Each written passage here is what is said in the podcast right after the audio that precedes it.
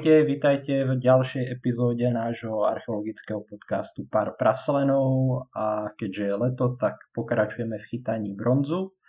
Znova sa tu stretávame s milým hostom Pavlom Jelínkom zo Slovenského národného múzea, konkrétne z tej archeologickej sekcie a ktorého môžete tiež poznať zo stránok Lumit, teda ľudia, mýty, dejiny. Ahoj, Pavlo, vítame ťa. Ahojte. A okrem teda Pala Jelinka je tu aj magister Tomáš Motus zo Senického muzea. Vítaj medzi nami Tomáš. Čaute. Okrem našich hostí je tu so mnou Miro Hronec až z ďalekej a farebnej prievidze. Čau Miro. Hej, hlavne červenej, dobrý večer. Hej, druhej čičmany. A Celým, celou touto eskapádou vás budem prevádzať ja, Dušan. Našou dnešnou témou bude niečo, čo sme jemne naťukli už v minulej časti a porozprávame sa trošku o staršej dobe bronzovej alebo o dobe bronzovej v jednom malebnom západoslovenskom meste. Pozrieme sa konkrétne na Záhorie a to do Senice. Povieme si niečo o tamojšej archeologickej lokalite, povieme si niečo o múzeu a mm, je dobre dodať, že všetci tuto zúčastnení, čo sú dneska v podcaste Senicou tiež aj na vlastném kožu prešli, takže je to také milé rozprávanie. Ja by som zbytočne nezdržoval, tak by som sa rovno vrhol na prvú takú otázočku, ktorá ma trápi a na ktorú by som sa chcel veľmi, veľmi spýtať. A môj prvý dotaz bude vlastne Palo, ty si tam robil ten výskum a ja by som sa spýtal, keď sa tam bavíme o dobe bronzovej, z akého obdobia si tam mal to bronzácké nálezisko v tej Senici? Povedz nám. Uh, takto, musím začať trochu od Adama. Nerobil som tam výskum ja, ja som tam v podstate len pomáhal, ale vedúci výskumu bol doktor Zdenek Farkaš, ktorí tam vlastne začali kopať už rok predo mnou a e, konkrétne sme tam vykopali asi 4, teda konkrétne sme vykopali 48 hrobov, ale tých tiel bolo viacej, lebo, pardon, ale mali sme tam viac hroby. Tak, o, o tých sa možno pobavíme neskôr. No a takže je, pohybujeme sa niekde okolo roku 1000, 1900 až 1700 pred našim letopočtom plus mínus. No, čo k tomu dodať? Uh, teraz nebudem tu hovoriť presné štatistiky, ale vykopali sme tam čas pohrebiska, nebolo kompletné. Uh, máme tam, máme tam e, mužské hroby, ktoré niektoré sú bojovnícke so zbraňami, máme tam ženské hroby, máme tam detské hroby, niektoré alebo jeden zvlášť bol mimoriadne bohatý. A potom tam máme aj jednu takú, sme to nazvali rodinnú hrobku, niekoľko dvojhrobov a potom, potom sme tam našli aj taký, taký nejaký objekt, o ktorom si osobne myslím, že to je nejaká rituálna, rituálna záležitosť. Zhruba, tak to, toto sa týka tej unetickej kultúry, potom tam boli objekty z Eneolitu, Laténu, potom a, a stredoveku. Tie boli teda sídliskové. Potom iné, iné hroby už sme tam nemali. Ešte treba si uvedomiť, že tá lokalita je na takom kopčeku, alebo tak vyvýšenej terase nad riečkou Teplica a práve tam pod ňou bol brod historickej českej cesty a z toho, z toho kopčeka vlastne sa dala nielen ten brod, ale aj dosť široké okolie toho údolia vlastne kontrolovať. Tak preto, preto je to tam a je, je to tak v podstate husto, husto osídlené. Prosím ťa, koľko no. jedincov tam bolo aspoň tak odhadom, čo ste, čo ste našli? No, okolo, okolo 60. Pomerne veľké číslo, tak tu rozsiahle takto tie pohrebiska v tomto období? Sú dokonca rozsiahlejšie, máme, máme aj niekoľko stoviek hrobov, Najznamejšie sú Jelšovce, ktoré som spomínal aj v minulom podcaste, ale tie teda sú cez celú staršiu dobu bronzovú. A tam je, tam je vyše 100 unetických hrobov zo celkových 600 hrobov, ale, ale potom sú teda aj ďalšie, ktoré sú, ktoré sú väčšie. Ono, ono hovorí to o pomerne malých, malých komunitách, lebo keď si, keď si vypočítame nejakú demografiu, tak to je pomerne, ono, ono ide v čase, takže keď sme tu mali asi 200 rokov unetickú kultúru, tak približne, približne pri tej neviem, keby sme mali 50, 50 členov skupinu, tak ona vám vyrobí približne pri tej prirodzenej mortalite, natalite asi jeden hrob do roka, keby sme to tak brali. Takže keď tam žili, neviem, 100 rokov na tom mieste sedeli, tak by vyrobili plus minus 100, 100 hrobové pohrebisko, aj keď teda je to taký, taký ideálny počet. Ale teda musíme si uvedomiť, že tí ľudia tam neboli pochovaní naraz, ale že to postupne sa pochovávalo. Ale treba povedať, že z tých, z tých 48 hrobov, tak to je len istá časť. Nám sa podarilo pravdepodobne chytiť okraj pohrebiska a ďalšie hroby, ktorých tam môžu byť desiatky, ešte ďalšie, tak tie sa nám nepodarilo nájsť lebo my sme sa teda pohybovali len, len v rámci stavby, takže tam, kde sa nestavalo, kde sa nerobili výkopy, tak tam sme neskúmali. Tomáš, ja zacielím teraz na teba, ty si v podstate tam môj... Mi ešte položiť otázku, mám by som tomu vlastne dodať, že hovorí Paolo, to pohrebisko určite práve pokračuje. Ja som mal predstavu, že to bude pohrebisko obrovské možno až ďalej a teraz vlastne v minulom roku Anka Barteková, vlastne jej AB Archeo robilo prieskum taký na firmu, čo sa tam bude zase stavať niečo, tak som sa tam samozrejme pozrieť, keďže ma to zaujíma a tam už to pohrebisko neposle, nepos, nepokračovalo. Mm-hmm. Ale to není až také, jak som si ho možno ja predstavoval, že to bude monštrózne pohrebisko, ale, ale určite ešte tá stavba, je tam ešte dosť priestoru na to, aby sa tam ešte malo co nájsť. Prepač, takže to som chcel povedať. Pohodne, ja, ja, ja som sa ťa, No, ja ti položím otázku. Ty si totiž to miestny. Reflektoval si to, alebo bol si priamo zúčastnený na výskume? Tak bol som určite, už v podstate hneď, ak sa tam takéto niečo začne kopať, väčšinu sa vždycky prichomajtnem k tomu. Už aj z toho, že ma to asi zaujíma, aj vlastne náš klub priateľov histórie je zaangažovaný aj v takýchto vecách. A v podstate no boli príjemne nadšení z takejto lokality na, na našom území, našeho mesta a zrovna v tej bola taká, ak sa k tomu sa určite dostaneme, keď sa dostaneme po tom múzeum, tak práve bol našim cieľom túto zaujímavú lokalitu odprezentovať. A preto sme vlastne čas archeologickej expozície v múzeu Senica venovali aj spolupráci samozrejme s archeologickým múzeum a tu s. Tak sme tam spravili takú menšiu expozíciu, ktorá sa venuje konkrétne tejto lokalite. Máš aj nejakú veselú historku z natáčení? Veselú historku natáčení mám takú, v podstate, že jeden z tých bojovníckých hrobov, ktorý máme v podstate vystavený aj v našej expozícii, ktorého vlastne myslím, že Palito byl toho nazval Conan. Mm-hmm. Bol to taký bojovnícky statný chlap, na tú dobu vysoký, ktorý v podstate mal bohatú hrobovú výbavu a keď som začal na tento hrobe, vlastne sme to teda začistil, som to, Pali si to zadokumentoval, zafotil, začali sme ho teda otvárať.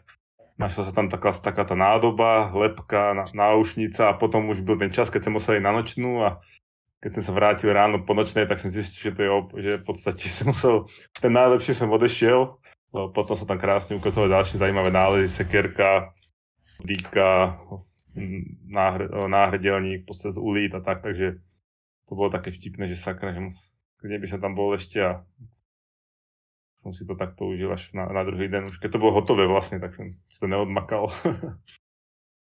No a ten hrob sme teda rozhodli sa, že to bol ten taký najzaujímavý. No, bolo tam veľa, myslím si, že všetky hroby v rámci toho pohrebiska boli veľmi, veľmi zaujímavé.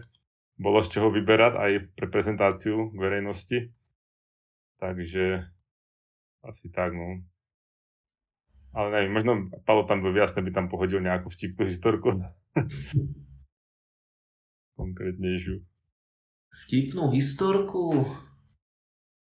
No teraz, teraz ma z hlavy ani nejaká nenapadá. Akože celkovo to bol veľmi príjemný výskum, práve, práve aj vďaka tejto angažovanosti ďalších Seničanov. Musíme pochváliť aj pani Lubu Krištofovú, z miestneho osvetového strediska, lebo keď sme tam potrebovali aj nejakých brigádníkov a podobne, tak ona, ona nám vedela tam nahnať nejakých ľudí. No a konkrétne niečo také veselé netuším. Bolo to celko dobré, dobré obdobie. No. Naozaj taká príjemná atmosféra bola na tom výskume celkovo. Čo sa nevždy musí, nevždy stáva no, pri tých niekedy hektických terénnych záchranných výskumoch. Pre všetkých, ktorí chcú počuť tie negatívne zážitky z výskumov, aj o tom sme spravili epizódu, takže pohľadajte v archíve, po prípade na našom YouTube kanáli tiež. A ja skočím k ďalšej otázke. A to je, vy ste tu už nadhodili v prípade Konana e, nálezy. Tak sa spýtam, čo všetko sa tam našlo. Aj nejaké zaujímavosti? Tak, no, takže mali sme, tam, mali sme tam dvoch bojovníkov, ktorí boli vyzbrojení sekerami. Sekera v tej dobe nie je až taký častý nález, teda hrobový. Eh, potom mali sme tam niekoľko hrobov, kde boli evidentne pochovaní v nejakých drevených sarkofágoch, to znamená, to boli väčšinou sa pripisuje, že boli také nejaké bohatšie hroby elít. Veľmi zaujímavý je pre mňa hrob dievčaťa, ktoré malo mimoriadne bohatú výbavu, malo tiež veľa náhdelníkov okolo krku, malo, malo náramok, veľmi masívny bronzový, a tak ďalej. Takéto, takéto masívne bronzové náramky sme práve tam našli, myslím, práve len na dvoch ďalších bojovníkoch. No a celý, celý ten repertoár, ináč je to zaujímavé, že mám, mám to v pár škatuliach doslova u seba v kancelárii a momentálne sa to pomaly reštauruje. E, máme tam doklad takého umeleckého cítenia, povedzme, že jedna, jedna tá dýka je zdobená, zdobená rytím, bude celkom zaujímavé. E, potom, e, potom sú tam napríklad, ešte nie je teda kompletne vyhodnotené antropologicky, ale sú tam zrejme aj nejaké veľmi zaujímavé paleopatologické zranenia niektorých tých ľudí. Napríklad ten spomínaný Conan, keď sme, keď sme tú kostru už teda vybrali, tak sme našli pod chrbtom vlastne zlomený hrot šípu kamenný a ono to načuje, že či, či náhodou tento náš Conan týmto spôsobom aj nezišiel zo, zo sveta a nebol teda pochovaný aj s tým vstreleným šípom. Takže, ale to ešte, ako som spomínal, nie je kompletne vyhodnotené, tak uvidíme po čase. Ja by som tu mal takú doplňujúcu otázku, keď sa teda bavíme o väčšom množstve bojovníkov na tomto pohrebisku a teraz aj práve o tomto zranení z boja, pravdepodobne smrtiacom je nejaká idea aspoň, akých bojov sa mohli, alebo kde mohli bojovať v tomto období? Akých bojov sa zúčastnili, napríklad k tej bitke došlo, či to bolo niečo lokálne alebo niečo ďalej? Toto, by sme, toto asi nezistíme takýmto spôsobom, ale teraz e, je pomerne pár rokov dozadu vyšla zaujímavá, zaujímavá štúdia moravskej bádateľky Kaňákovej, ktorá robili teda experiment a skúmali ich pracovné stopy a tak sa zistilo, že vtedy, vtedy títo bojovníci mohli chodiť aj na pomerne dlhé vzdialenosti, lebo tie šípy, ak sa otierali, tiež to necháva nejaké mikrostopy na nich. Takže ťažko povedať, že či by došlo niekde k nejakej bitke, keď sa bavíme o Tolenze alebo podobne, to nevieme. Práve to som chcel akože k tomu povedať, pretože v Tolenze, viem, som čítal nejakú štúdiu ohľadom toho, odkiaľ práve väčšina tých bojovníkov bola. A oni boli z, z Čiech, by sa dalo povedať. Že či náhodou to nebolo niečo podobné, či tam nebol nejaký ten klan bojovníkov, ktorý bol žoldákmi hej, po celej Európe, alebo niečo podobné. No táto, táto Ludmila vlastne práve hovorí o tom, že ono to trochu pripomína tzv. tie Menerbunde, ktoré jazykovedci a títo indoeuropeisti, takíto jazykovední sa snažili teda poukázať, že, sa, že fungovali nejaké spoločnosti mladých mužov, ktoré, ktorí fungovali ako takíto bojovníci, pohybovali sa hore-dole, takže ono je to, je to v podstate možné ale tak keď si Nevieme to povedať konkrétne, že pričom zahynuli, ale keď si vezmeme, že táto unetická kultúra sem prichádza, niekedy, niekedy do, toho, teda do toho prostredia tej nitrianskej kultúry, ktorá takisto bola pomerne bojovná, tak je možné, že mohlo ísť aj o nejaké konflikty.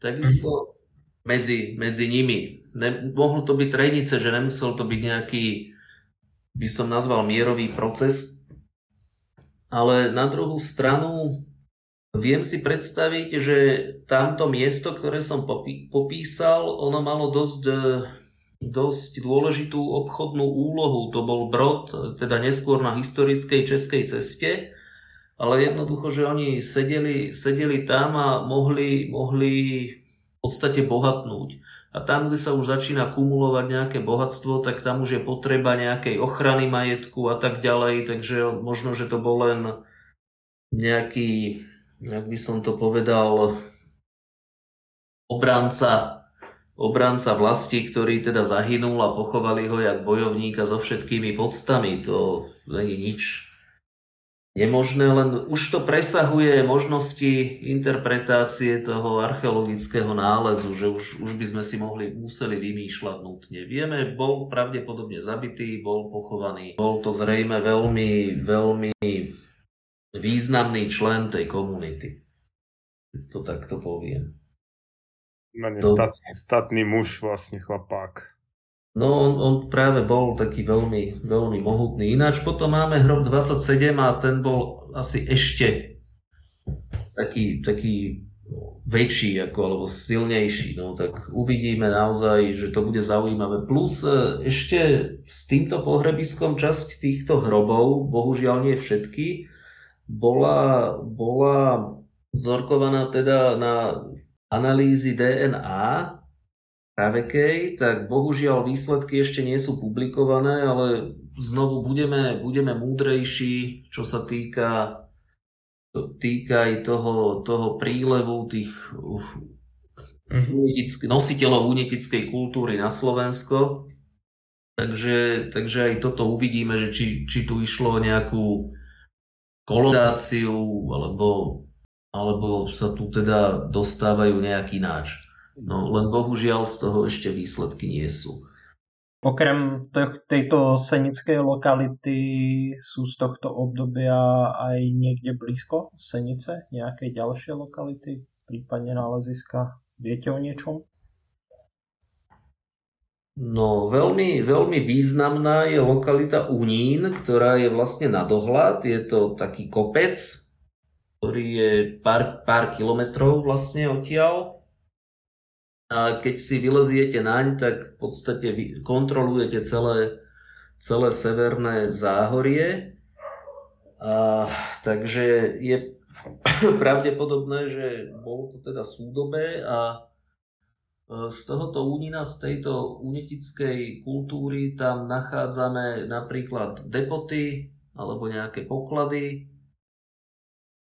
A potom neskôr v tom maďarovskom období tam máme alebo v Jetežovskom, no skrátka v následnom období tam vyrástlo, vyrástla veľká opevnená osada a potom, potom počas doby bronzovej Halštatu to máme ďalšie, ďalšie doklady osídlenia.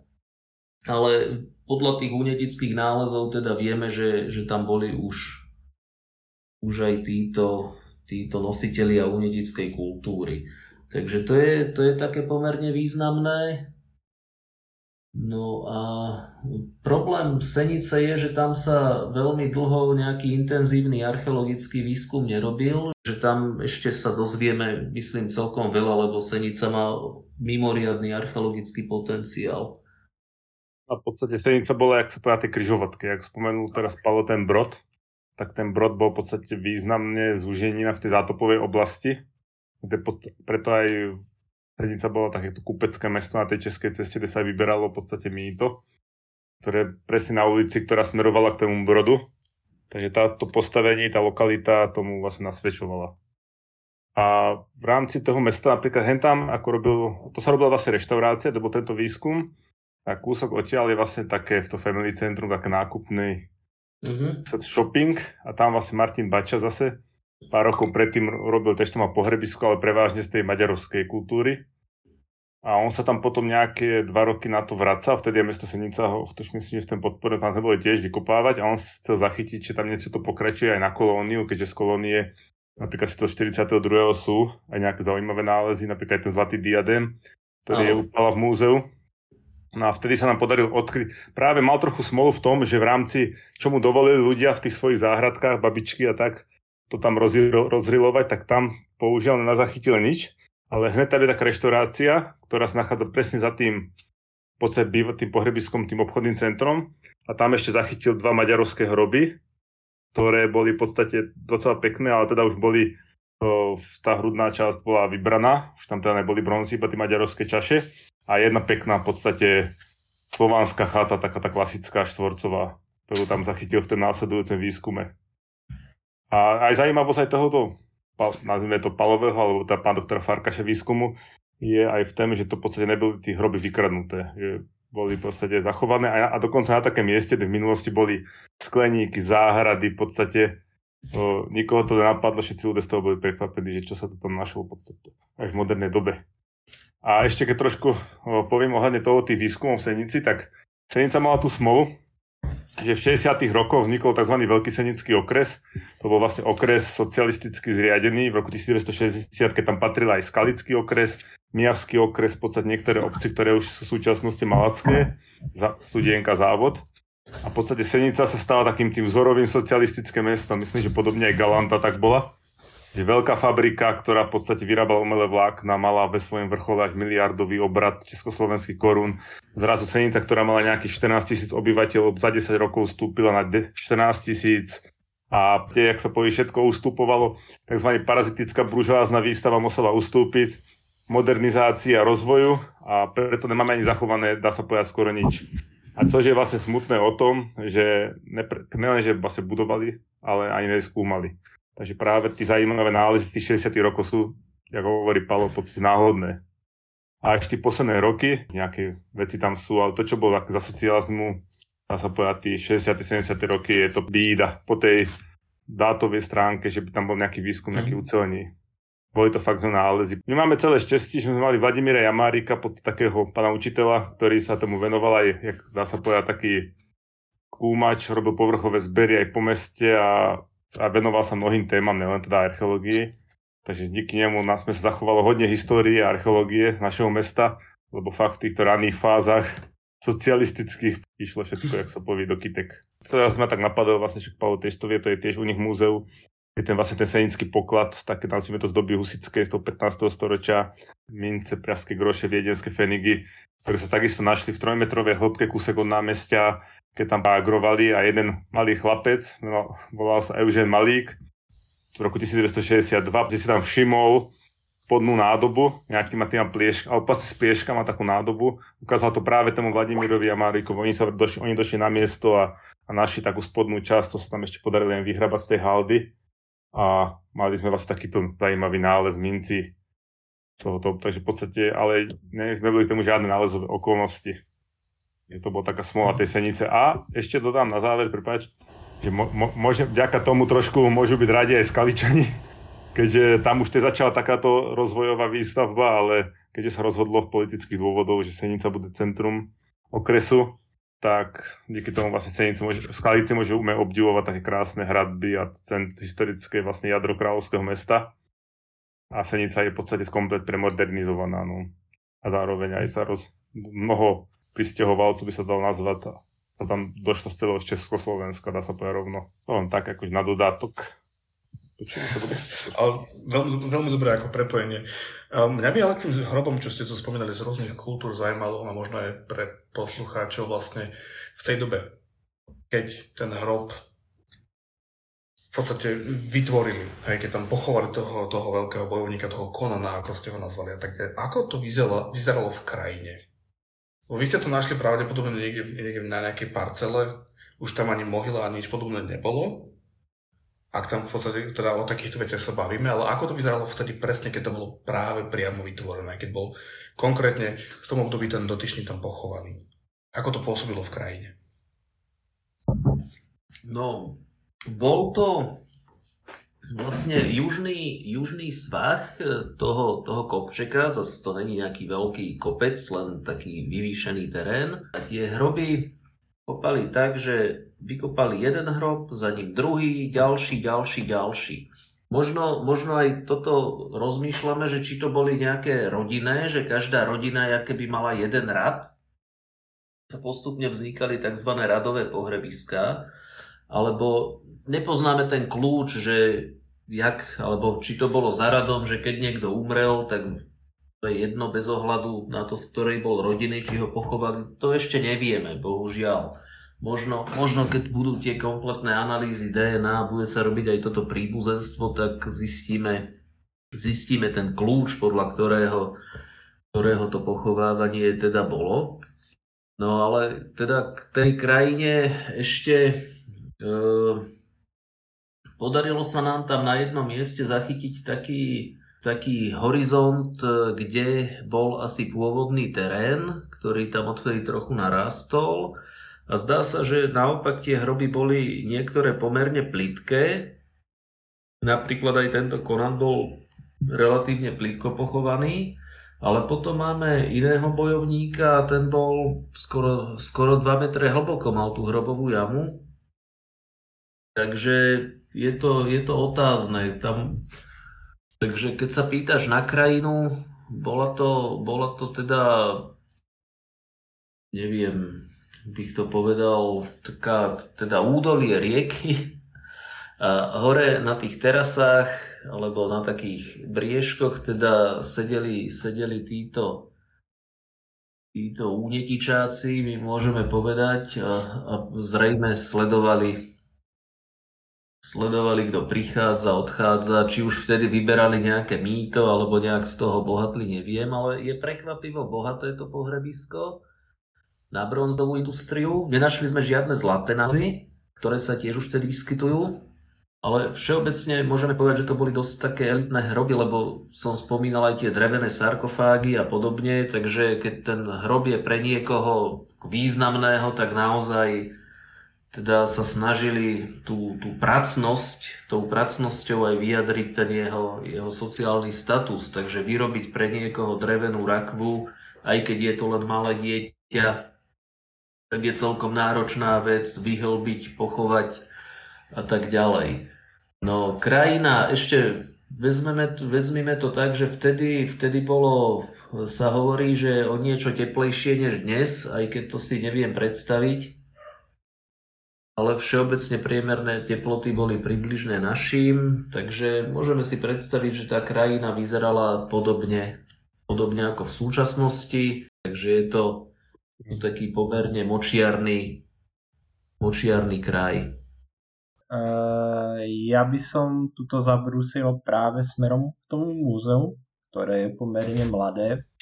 A spýtal by som sa Tomáša, lebo sme sa tu bavili o tých nálezoch, mohol by si nám predstaviť vlastne to Senické múzeum? Ja by som to možno začal od konca, tak by som najprv spomenul teda tú archeologickú expozíciu, práve zrovna v tej dobe, ako tam prebiehal ten výskum okolo roku 2015, tak uh, sa začali sa realizovať tie snahy, že sa zriadi múzeum. Nakoniec sa v podstate podarilo uh, v rámci projektu Mestského úradu zrealizovať vlastne obnovu, dá sa povedať, poslednej tej historickej pamiatky, čo sa ešte zachovalo, bola teda bývalá Sokolovňa a ešte predtým to slúžilo ako letohrádek Ištvana Vaďona, takého veľkostatkára Zemana, ktorý pôsobil najmä tej druhej polovici 19. storočia v Senici, bol taký najbohatší Seničan, keď to môžem povedať. A tam sa zriadila také, takáto expozícia.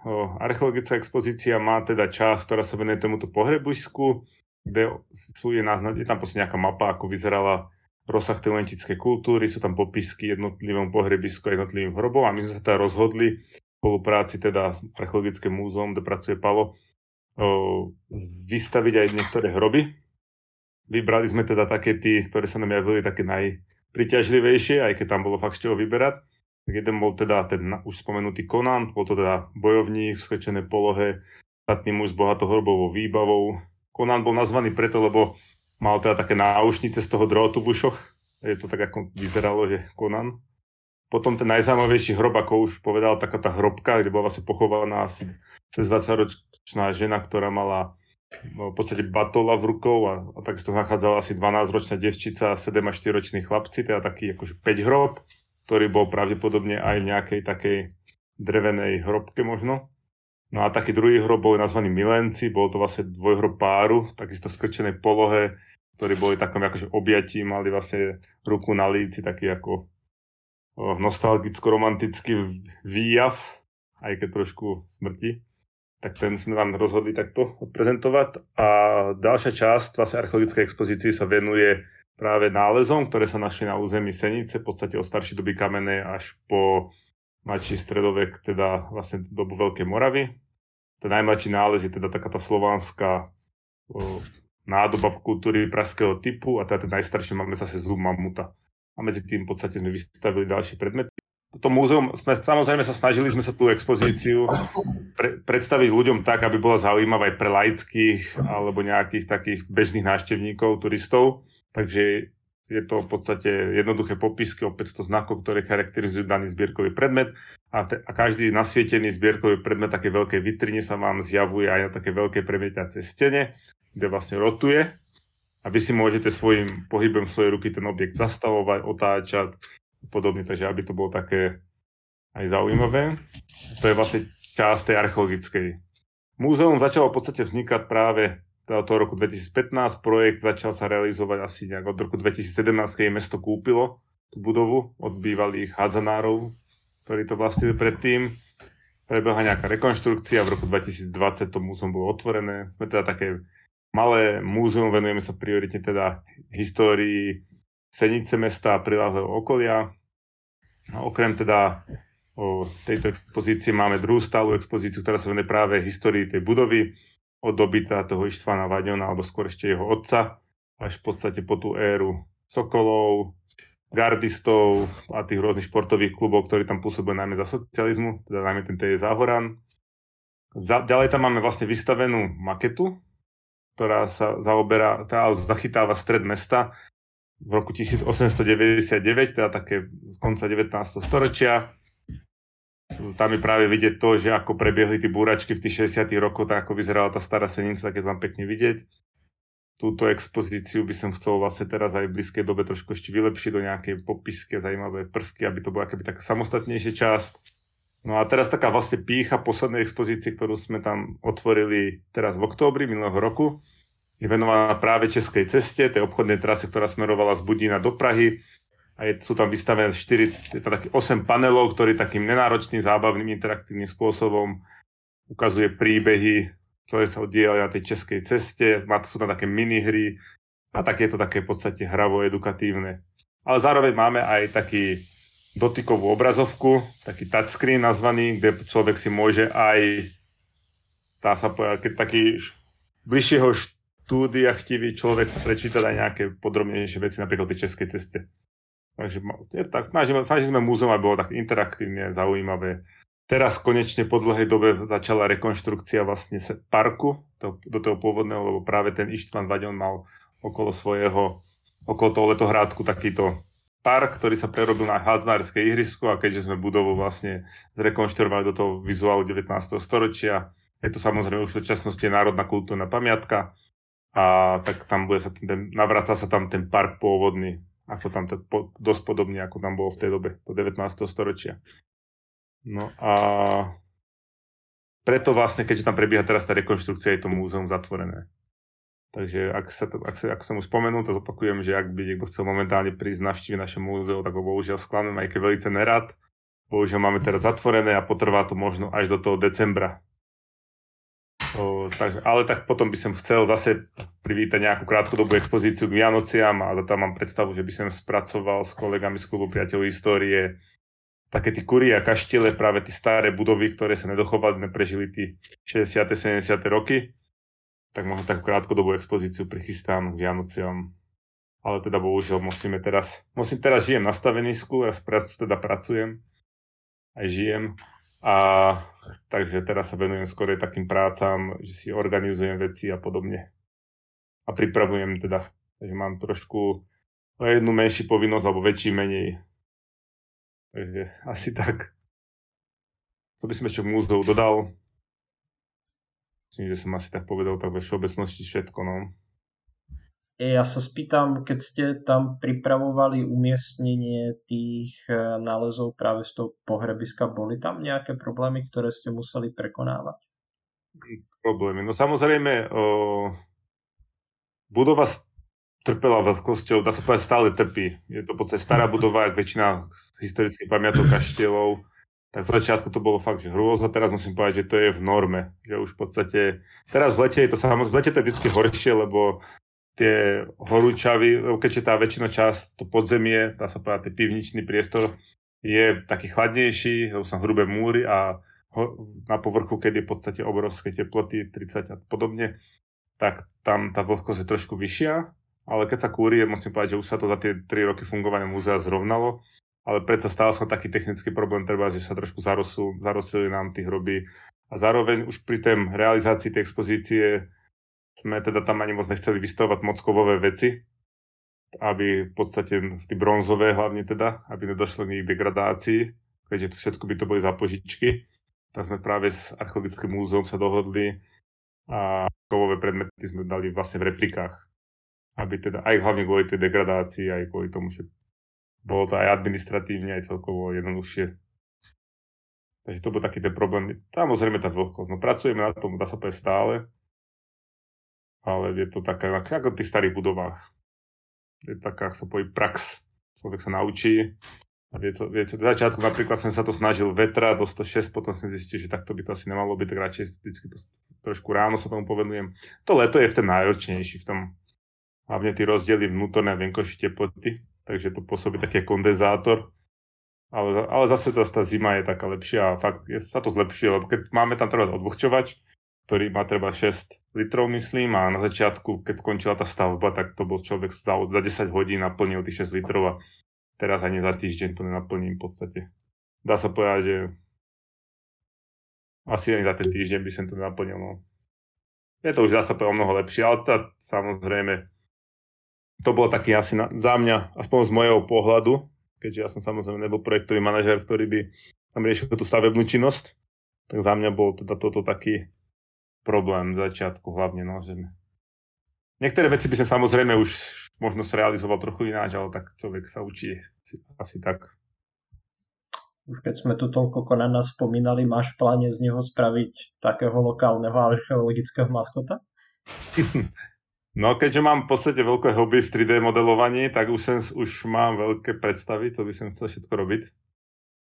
Napríklad chystám sa pracovať na branči, chcem spraviť výstavu a ak by to pôjde podľa plánu, tak možno tento rok nie, ale teda v budúcom roku by som spravil asi krá, krátkodobú výstavu venovanú branskému pánstvu. Dúfam, že mi to okolnosti dovolia, kde by som možno používal nejaké 3D modely z vlastnej produkcie.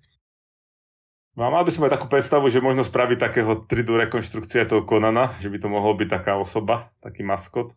On v podstate tak trošku aj je. Ale áno, akože tej, fan, tej mám veľkú fantáziu, viem si vymyslieť barcov, už ak sa to zrealizuje, to už je vždy trošku horší.